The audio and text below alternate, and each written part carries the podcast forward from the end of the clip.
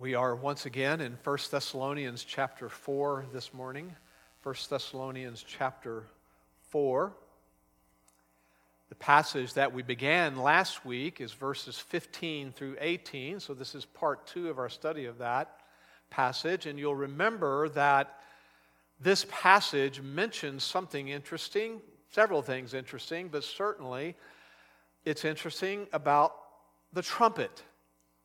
In particular, it's the trumpet of God, a trumpet that will be sounded in conjunction with the future moment when Jesus descends from heaven to gather up his people for a meeting in the air.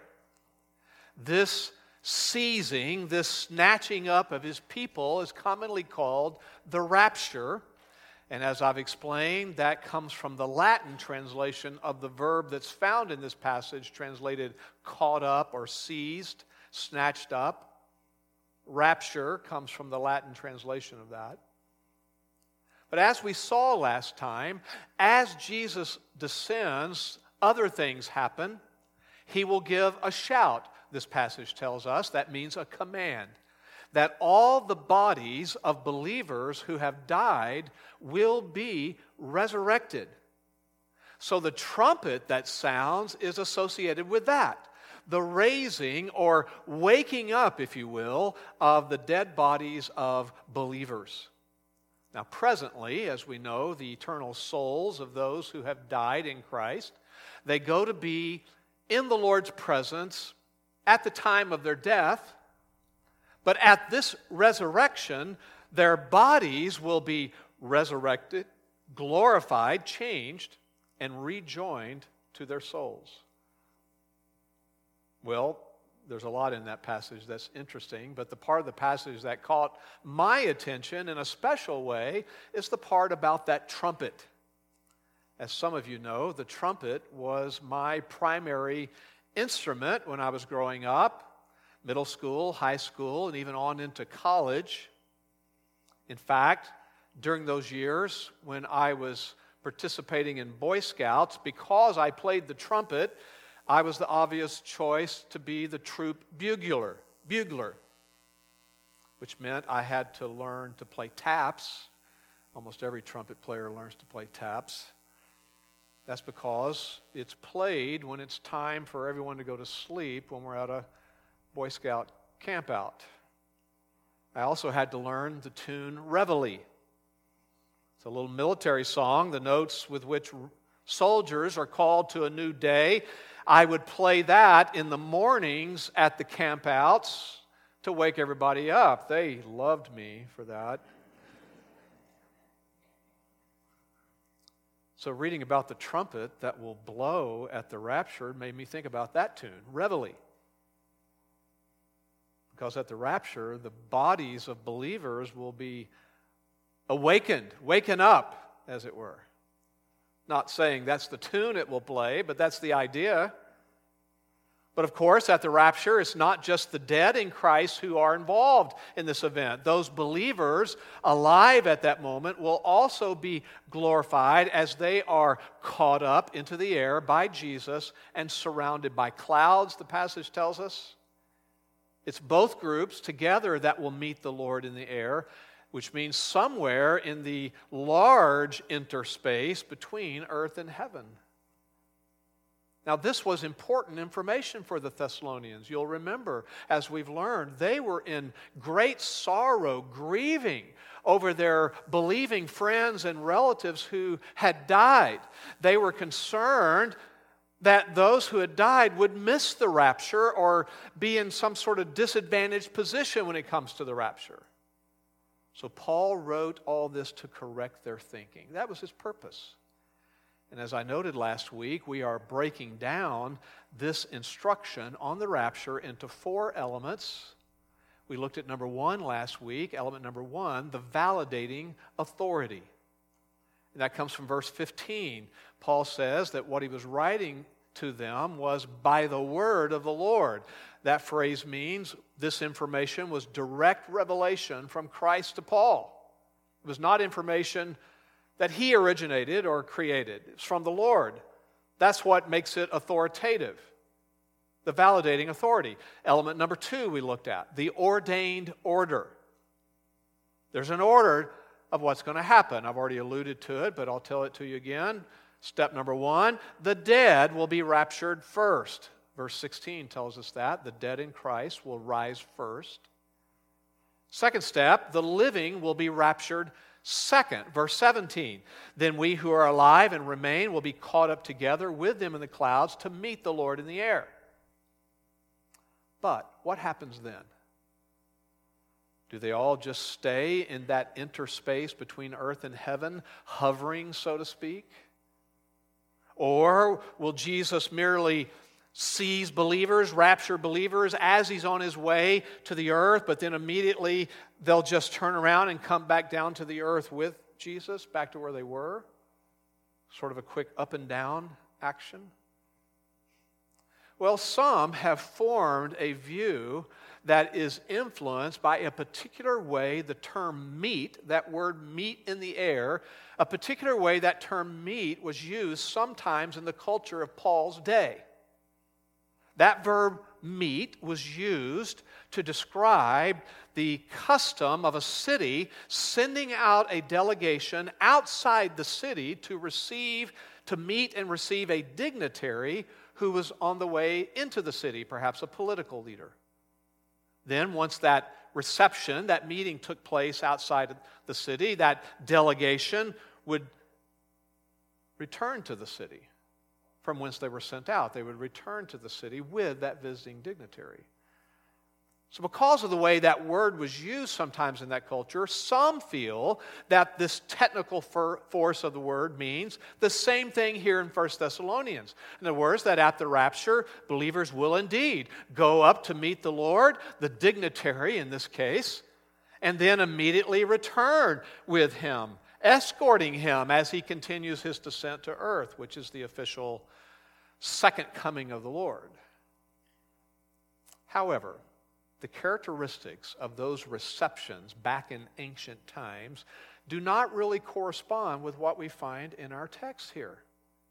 When the resurrected and the living are caught away to meet the Lord, one difference is this it's the fact that the time of this meeting, the time of this rapture, is unknown.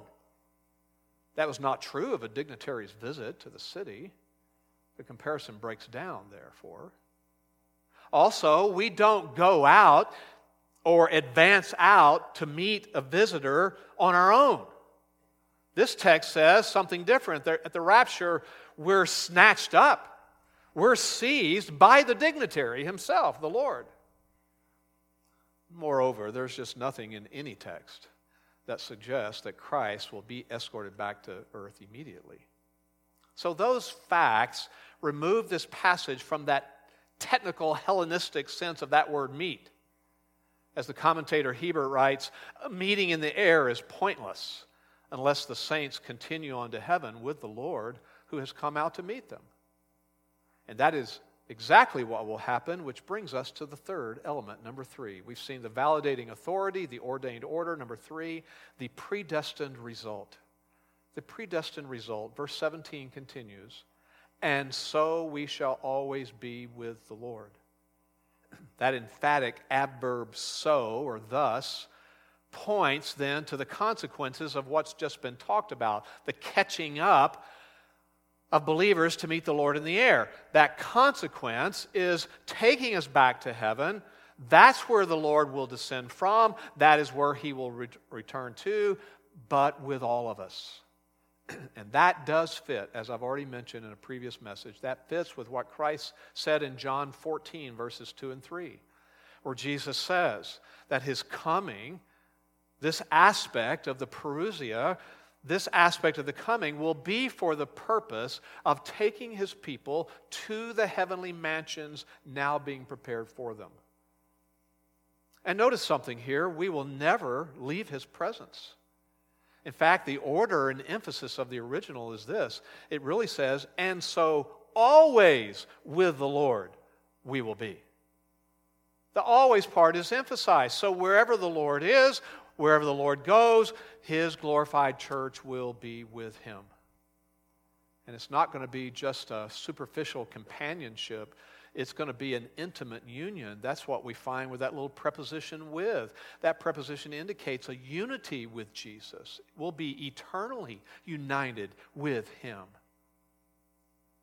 And it, Paul doesn't discuss everything in this text, but then at God's appointed moment, yes, we will all come with Jesus at another aspect of the Parousia. Another aspect of the coming, when he actually does come to the earth in power and glory to establish his earthly kingdom.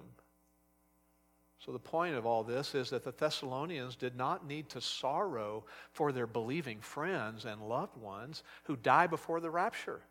All believers will be unitedly sharing the same destiny, the same predestined result. But again, Paul's concern in this text was not to explain all the details of eschatology to satisfy everybody's curiosity. His purpose was to console people, to console members of the church, as the final element does clarify. Number four, the encouraging intent. The encouraging intent. This paragraph concludes as it began on a pastoral note. Verse 18, therefore, Comfort one another with these words.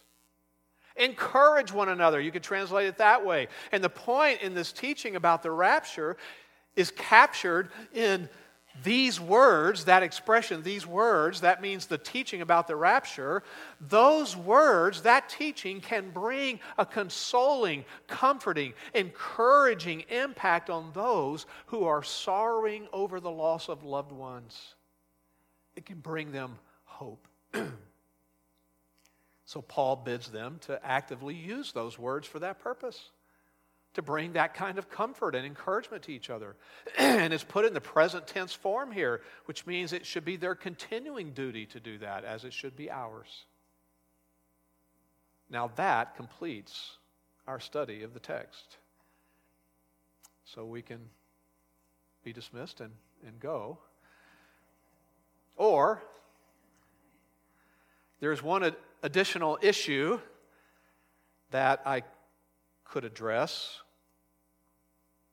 Let's briefly talk about the timing of all of this, the timing of the rapture, especially its relationship to what we refer to as the tribulation.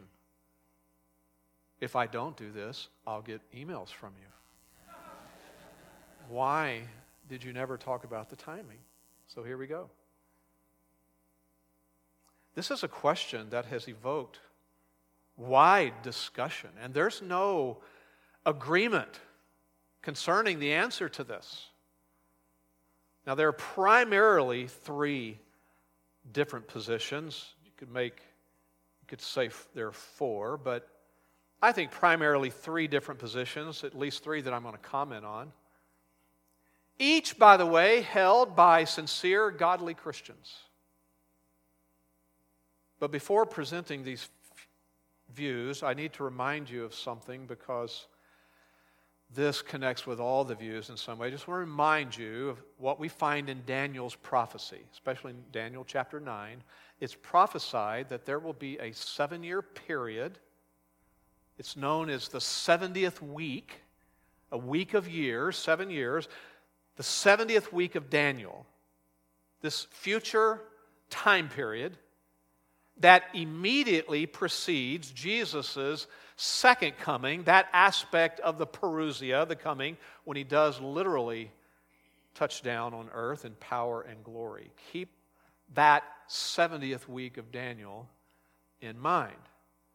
Depending on your view, all or part of that seven year period is a time of tribulation, a time of judgment when God's wrath is poured out on an unbelieving world.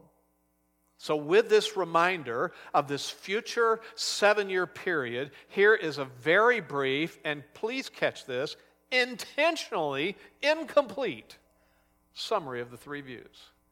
If I don't give that disclaimer, I'll get emails about that as well. Well, you didn't mention this, you didn't mention that, you didn't give the full view. Yet, no, I'm not. I'm mainly just discussing them from the standpoint of timing. All these views have more details to them. First view, the pre tribulational view. The pre tribulational view. This view, that some hold, sees the entire seven year period, the 70th week of Daniel, sees the entire period as being the time of tribulation. It has a first half and a second half, but the entire year is tribulation, tribulation, seven years. And this view says that the rapture then occurs at the front end, before the seven year period begins, which saves the church from experiencing any of those seven years. Once that rapture occurs, the church is in heaven with Christ, as I said, while the seven year tribulation, the 70th week of Daniel, takes place on earth.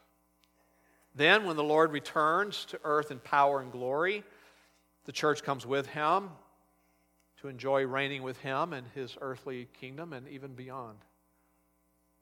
This view, therefore, insists on a clear distinction between the front end and the end, the, a distinction between the rapture of the church and the return of the Lord to earth in open glory. There's a distinction between those two events. And this view holds that the rapture is the next great prophetic event, that there's nothing in prophecy left to be fulfilled until it, and therefore it can be considered always to be imminent, and that believers should expectantly look for it. The pre tribulational view. The pre wrath view is the second view I will address in an incomplete way. There are some aspects of this view that are actually the same and, and correspond to the pre trib view. There's agreement on, on some things. Certainly, as far as the data in 1 Thessalonians goes, both would preach that. And also agreement on the idea that the church will not go through the tribulation. There's agreement on that. The difference is, based upon how this view might define the 70th week differently, how tribulation is defined a little differently, the day of the Lord differently as well. But the pre wrath view holds that the seals in the book of Revelation, which we studied, as you know, on Wednesday nights and completed that study, the seals in the book of Revelation are not to be considered part of God's wrath. Therefore, they're not technically part of tribulation the seals. Therefore, in this view, not all of Daniel's 70th week is considered a time of wrath or tribulation. Instead, God's wrath, the tribulation, does not begin until all seven seals are broken and the scroll is opened. Therefore, when it comes to timing, which is the main point of all this today, this view holds that the rapture occurs between the sixth and seventh seals that are discussed in the book of Revelation. Since only what happens from that point on, the trumpets and the bowls, since only that part should be considered the wrath of God, the eschatological wrath of God. So, in summary, according to this view, the rapture happens at some unknown day and hour. So, there'd be a correspondence there to the pre trib view the church is saved from God's wrath. That corresponds. But according to this view, the rapture then happens between the middle of the 70th week of Daniel and the end. Somewhere in there is when the sixth and seventh seals occur and the trumpet and bowl judgments occur. Pre wrath view. Number three, the post tribulational view. This view holds that the church will remain on earth throughout the seven year period. And they would call it the tribulation period, I think. I mean, some would. And the church will then be caught up to meet the Lord in the air, as we've been discussing, at the end of the 70th week of Daniel, as Jesus comes from heaven and will immediately continue that descent down to earth. So, while on one hand, this view accepts that the rapture and the second coming are technically different events, on the other hand, this view sees no appreciable time interval between them. And in effect, in effect, does fuse them into one occurrence with the raptured saints going up, but then immediately coming right back down. Now, our church has historically held to the pre tribulational view. And it's the view that I personally hold. Listen carefully to this. The fact is, Scripture does not explicitly state the chronological relationship of the rapture to the tribulation, and therefore does not explicitly present one of these views. The view one accepts will be determined by doctrinal presuppositions, exegetical presuppositions, an exegetical approach, doctrinal reasonings that all help connect the dots the best you can. So, historically, for our church, the pre trib rapture view has done that. It's in harmony with our understanding of prophecy in general, our views concerning biblical interpretation, the implications of Old Testament prophecy, and how the 70th week of Daniel and tribulation is defined in the day of the Lord. It's in harmony with these epistles, the book of Revelation, as they relate to this discussion, though not every individual in this church holds that view. Now, perhaps the best thing for me to do is to lay out just some of the issues that enter in that I would believe, I would say, should be considered if you're going to land on a view of the timing of the rapture. These are the kinds of issues that you would need to consider. Now, this can get very tedious, very technical. I certainly don't mean for it to be that. So just listen if you want. And at the end, I do want to conclude with some observations that I believe we can take home with us from all this. But at least plug this into your the forming of your view. First of all, the teaching we do find in Thessalonians. Let's just start there plug this in, what's said in 1 Thessalonians 1, verse 10, that those believers were waiting expectantly for the return of Christ. They were known for that. So, the clear implication from my perspective is that they had hope of his return, hope of his imminent return. Yet, if they had been taught something different about the tribulation, that the tribulation, in whole or in part, must first run its course, it's difficult to see how they could be described as expectantly waiting Christ's return. They would rather be described as bracing themselves and preparing themselves for tribulation, but they're not described that way. The passage we're in now, 1 Thessalonians 4 13 through 18. Paul assured his converts that those believers who had died would share equally with the living in the rapture that was his answer to their grief and their sorrow. But if they had been taught along the way that the church must go through God's wrath and God's tribulation, however you define the timing of the tribulation, the logical reaction for them would not to be sorrowing. They would have been rejoicing that those loved ones had escaped the great period of suffering. They wouldn't be grieving. 1 Thessalonians 5, 1 to 11 is coming up. This section is going to appeal for appropriate conduct on the part of God's people. Paul appealed to that on the part of the readers in view of the coming day of the Lord, he mentions. It's, if it's recognized that this term denotes a prophetic period that begins with the rapture, but also includes Christ's return in glory at the end of Daniel's 70th week, this passage clearly offers no proof that the church must pass through the tribulation in whole or in part. There's just no proof of it there. However, the entire paragraph does appeal to the readers to live a godly life, but not because they were being prepared to face tribulation and wrath, but because God's purpose was not wrath, but salvation. And out of the motive of that, live a godly life. And Second Thessalonians, the Lord allows us to get to that book, chapter 1, verses 3 to 10. The readers are commended there for their growing faith and their growing love. And they're assured there in Second Thessalonians 1 that because of this attitude, their praiseworthy attitude amid all the suffering they were presently going through and the present persecution, They were assured that they would be given rest. Their persecutors would face judgment, severe punishment, but they would be given rest.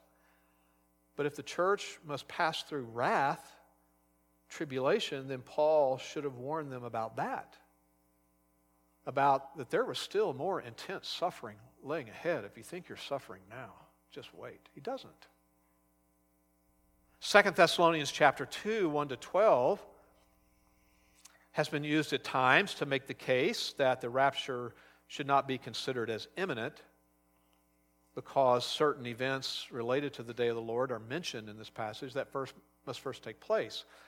But I think the real issue is why Paul was instructing him that way.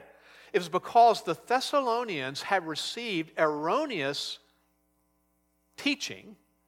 They had been told the erroneous idea that the day of the Lord had begun. Therefore, they were urged, in the interest of their hope in the rapture, to not be shaken by that teaching. Don't listen to that. Besides, it, it hasn't started. Paul was simply assuring them that the prophetic day of the Lord could not yet be running its course because there are two events that must be fulfilled. And his point was that the predicted day of the Lord was still future. That's the overall point which means that the idea that they were already in that day was inconsistent with their hope of being gathered up to him at the rapture. The point of all that is Paul's instructions to, Thess- to the Thessalonians certainly supports a view of the rapture where the church does not experience any judgment or wrath. That they're taken out before any judgment or wrath. Thessalonians supports a view like that. Here's something else the description of the earthly kingdom that's still in the future. Now, when you study the book of Revelation, chapter 6 all the way through 18, there's something interesting about what is not mentioned directly in any of those chapters. So, admittedly, I'm talking about an argument from silence here. Sometimes silence can be very loud. In chapter 6 through 18, there is no direct mention of the church and the term church. I say that because of how different that is than Revelation chapters 1, 2, and 3. Very intentionally, the Greek word for church is used 19 times in those chapters. I think it's reasonable to assume, some would disagree, but I think it's reasonable to assume that if the church were on earth still, rather than in heaven, for any part of that 70th week, as laid out in the chapter 6 through 18, the word church would occur sometime, even frequently. But it is not the case. It is, from my perspective, a deafening silence.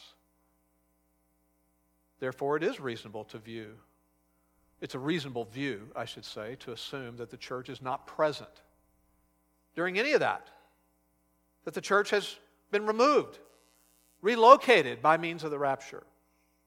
At least you've got to deal with that issue in your view. Here's something else the lack of warnings about tribulation and wrath.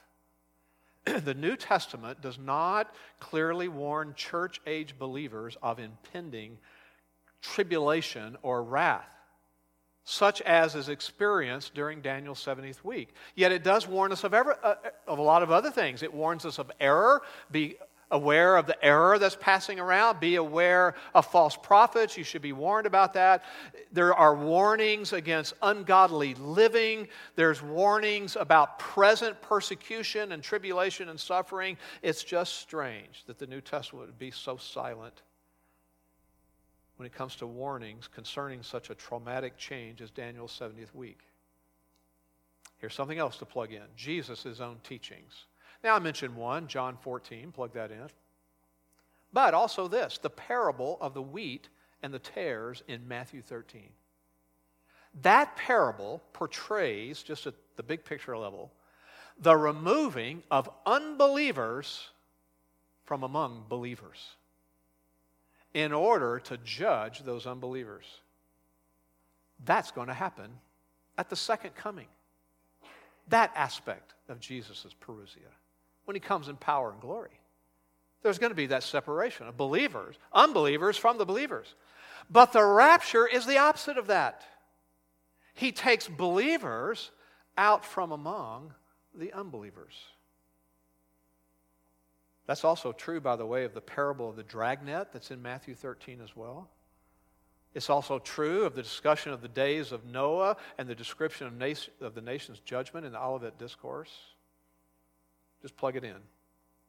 Deal with this as well, the statement that's made in Revelation 3:10. In Revelation 3:10, there is a phrase there, depending on your translation, it says something like this, where Christ promises, I will keep you from the hour of testing. And literally, it means, I will prevent you from entering the hour of testing.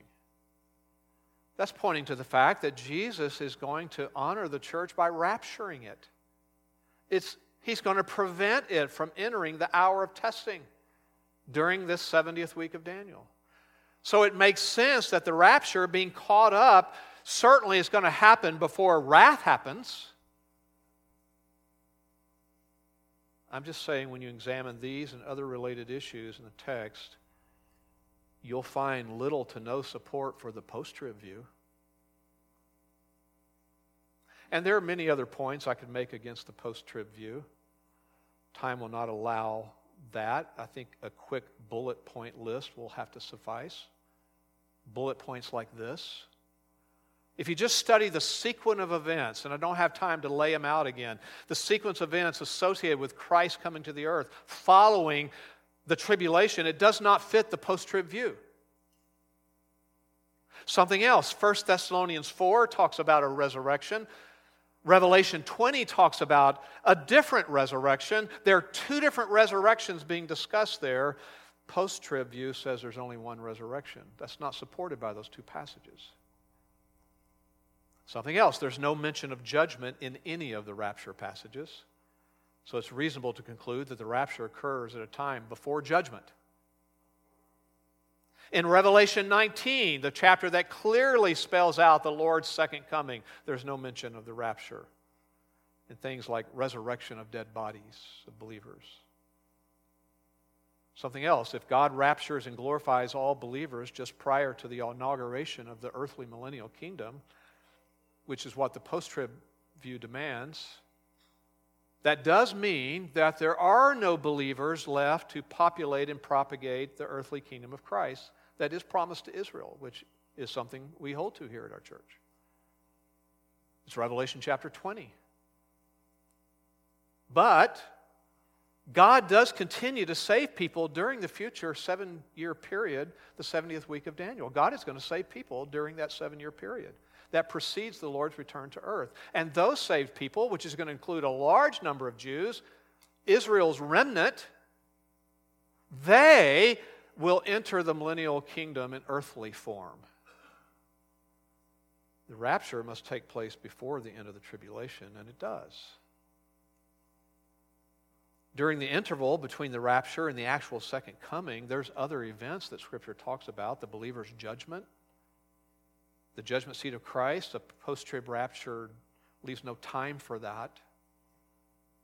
Here's the bottom line on the post trib view a post trib rapture actually ends up rendering the rapture itself to be inconsequential. If God preserves the church through this time of wrath and tribulation, however you define that time, then why have a rapture at all? It doesn't make even sense to have one. It makes no sense to rapture believers from earth to heaven with no apparent purpose than just to return immediately. So if you got lost in all that, just hear this summary of the summary. Post view has very little to support it. Pre wrath view has much more to support it. But personally, I believe the pre trib view best satisfies all the factors Old Testament prophecy, teaching of Jesus, including the Olivet Discourse, the teaching of Paul and his letters to the Thessalonians, the of Revelation, and so forth. To say it differently, and I say this because of what some out there believe generated the pre trib view. There are biblical reasons for taking a pre tribulational view of the rapture. This view is not based upon best selling books by Hal Lindsey. Okay? Now, I do want to end with some concluding observations. There are five of them about all of this.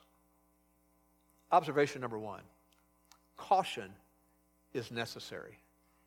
This is what you take home today. Caution is necessary. We must accept the fact, and we must remember the fact, that equally devout, already said it, but I'm saying it again, equally devout and sincere Christians will continue to hold, will continue to hold differing views on the timing of the rapture. So, how should we handle that reality? Well, primarily this advocates of their respective views must avoid disunity, must avoid attributing unworthy motives or insincerity in exegesis to, their, to other people just because they don't agree on this issue of the timing of the rapture. Plus, the fact is, though various teachers may disagree on this one issue, actually, there's much in eschatology that we all do agree on. And I believe that's what we should focus on. Craig Blaising articulates this well. There is so much on which we do agree. Christ is coming again. He's coming to rule on the earth. There will be a resurrection of the dead in Christ and a translation of those who are alive at his coming. And we will reign with him not just for a millennium, but forever. We have a living hope in the resurrection of Christ from the dead and a secure inheritance kept for us in heaven, coming with him when he comes. And then he adds this very transparently we are not prophets. We're just servants of Christ, trying to be faithful in understanding the Scripture. So let's just admit that Scripture does not directly set forth the timing of the rapture, and that the timing of the rapture is not, I hope you're sitting down, the timing of the rapture is not even the most important doctrine. Now, it's fine to study it, it's fine to be diligent in efforts to settle it for yourself and look for evidence of the chronology of the time, end time events and all that kind of stuff, but those efforts must not be allowed to, to lead to some preoccupation with uncertain details so that we lose sight of the sanctifying purpose of meditating on the future. Our study of God's Word is for the purpose of serving Him more faithfully. For the purpose of living a more godly life and holy life is for the purpose of gaining a more reliable knowledge of the hope that we do have in Christ. So, the bottom line is this the benefit of understanding the rapture or anything about it is not to fill the gaps in your eschatological scheme. I like what the commentator Green said, and he was making the comment just about 1 Thessalonians. He said, This is not the stuff of speculative prophecy or bestsellers on the end times. This text is to be located at the funeral home, the memorial service, and the graveside. It is placed in the hands of each believer to comfort others in their time of greatest sorrow. And I'll share something with you. That is why our doctrinal statement here at Twin City says so little, if you read it, it says so little about the particulars of the rapture. And that approach on our part has been intentional. So there's observation number one caution is necessary. Observation number two knowledge of the future brings comfort in the present. Knowledge of the future brings comfort in the present. In other words, it's, it, we think about the future and study the future, ponder what Scripture says about it, not just to live in the future, and not just so we know that we are going to share in Christ's glory, but knowing that in the future we will share in Christ's glory is encouragement that can help us when we're going through hard times now. In other words, the trials we face now are only part of now. They're only part of this world. And they'll eventually pass away. This fits with the fact that Scripture never tells us that everything in our lives is going to work out now. Scripture tell, never promises us success or that we'll be winners now or perfect health or prosperity with everything going smoothly, you know, in a carefree present life. There's no promise of that in Scripture. Instead, we find Scripture admitting to the problems of the present life on earth. But yet, at the same time, it does point us ahead so that we can be encouraged. With verses like 2 Corinthians 4:17. For momentary light affliction is producing for us an eternal weight of glory far beyond all comparison. And see, my concern is if we're hung up on the timing of the rapture, we're not going to notice that kind of encouragement and we'll miss it. Knowledge of the future brings comfort in the present. Observation number three we should long for this future day. I believe the example of Paul is an example of expectancy. And I believe that's the example left for the church of the entire church age. So there's really a test of discipleship here, if you think about it. The person who does not rejoice at being forever with the Lord should examine his or her faith. Observation number four balance is necessary to avoid extremes. Balance is necessary to avoid extremes. Now, Paul lived in what's called the Messianic age. Why is it called that?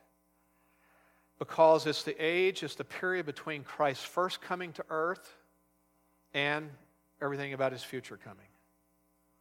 That messianic age. Guess what age we live in? Same one. The church age.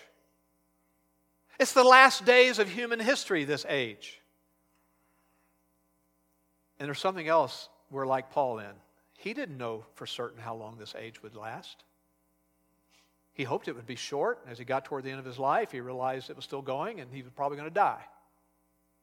Like him, we don't know how long this age will last. So let's avoid the same two extremes that he avoided related to the Lord's return. One extreme, don't get involved in date setting. Avoid that. The other extreme, don't push the return of Christ into the distant, undefined future as if it really couldn't happen in our lifetime. Don't do that either. Balance is necessary. And observation number five the end is not to be dreaded. The end is not to be dreaded. Now, there's two possibilities for us related to the end, right? We can either die before the rapture, or we'll be alive at it. Either way, you know what the end result will be? everything we've longed for, all that the Lord has designed for us because we'll be with Him. Again, keep in mind the truth about this world. This world was never meant to fulfill us.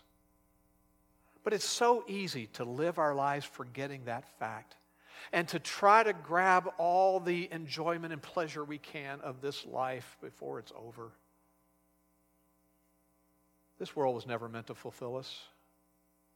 So let me leave you with an example of someone I think who didn't forget that, someone who understood it, someone who lived with the right perspective about the end, even if it means their death. I was reading this past week about the death of D.L. Moody. I may not agree with everything about him, but I found this. This is great. When he was dying, his daughter Emma came to visit and she did what you'd expect. She began to pray for him that her father would recover.